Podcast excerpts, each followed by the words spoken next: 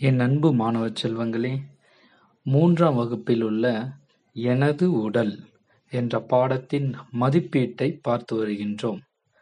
நேற்று பக்கமெண் நூற்று ஒன்று நூற்று இரண்டிற்கான மதிப்பீட்டின் விடைகளை கேட்டோம்.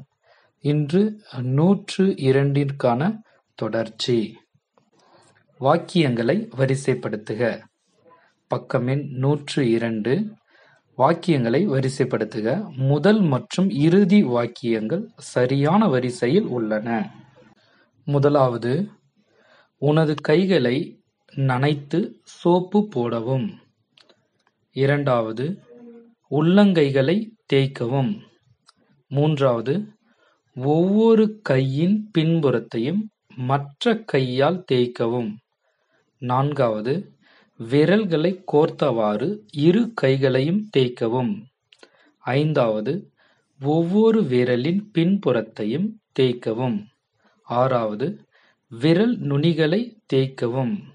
ஏழாவது கட்டை விரல்களையும் மணிக்கட்டுகளையும் தேய்த்து இரு கைகளையும் நீரால் கழுவவும். பின்வரும் வினாக்களுக்கு விடையளிக்க. கேள்வி எண் ஒன்று எப்பொழுதெல்லாம் நாம் கைகளை கழுவ வேண்டும்? நாம் விளையாடி முடித்த பின்பு நமது கைகளில் வியர்வையும் அழுக்கும் சேர்ந்திருக்கும். எனவே விளையாடி முடித்த பின்னரும் உணவை உண்ணும் முன்பும் கைகளை சோப்பு போட்டு சுத்தமாக கழுவ வேண்டும். ஒவ்வொரு முறையும் சாப்பிடும் முன் கைகளை கழுவி கொள்வது அவசியம். கை கழுவுவதால் கிருமிகள் அழிக்கப்படுகின்றன அல்லது வெளியேற்றப்படுகின்றன. வயிற்றுப்போக்கு தவிர்க்கப்படுகிறது. கண் தொற்று சுவாச தொற்று போன்ற ஆபத்துக்கள் குறைகின்றன. இரண்டாவது கேள்வி. உனது பாதுகாப்பு வட்டத்திற்குள் இல்லா ஒருவர் உன்னை தொட்டால் நீ என்ன செய்ய வேண்டும்?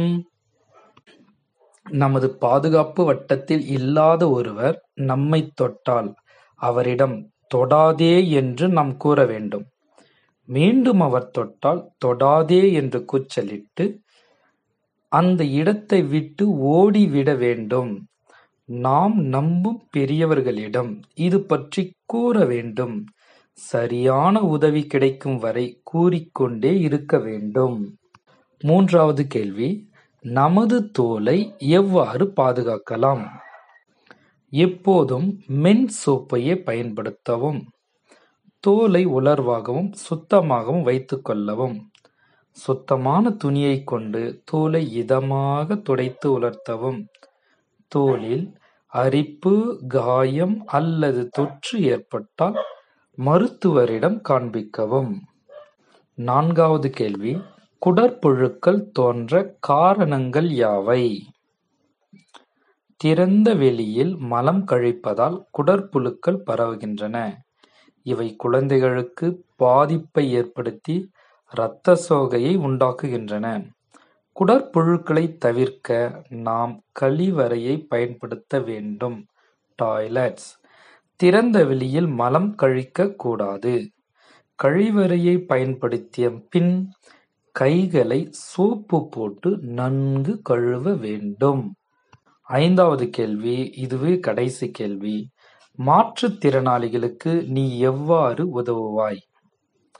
முதலில் அவர்களுக்கு உதவி தேவைப்படுகிறதா என்று கேட்கவும் அவர்கள் கூறுவதற்கு ஏற்ப நடந்து கொள்ளவும் அவர்களிடம் தெளிவாக பேசவும் அவர்களது பேச்சை ஆழ்ந்து கவனிக்கவும் அவர்களிடம் நேரடியான சொற்களை பயன்படுத்தவும். பட்ட பெயர்களிட்டு அழைத்து அவர்களை கேலி செய்ய வேண்டாம். மாற்றுத்திறனாளிகளின் உபகரணங்கள் மீது எச்சரிக்கையாக இருக்கவும். அவற்றுக்கு சேதத்தை ஏற்படுத்திவிடக் கூடாது. சரி மாணவர்களே அழகு ஒன்றான எனது உடல் என்ற பாடத்தை நாம் இவ்வளவு நாட்களாக கேட்டோம். மீண்டும் அடுத்த பாடத்தில் சந்திப்போம். நன்றி வணக்கம்.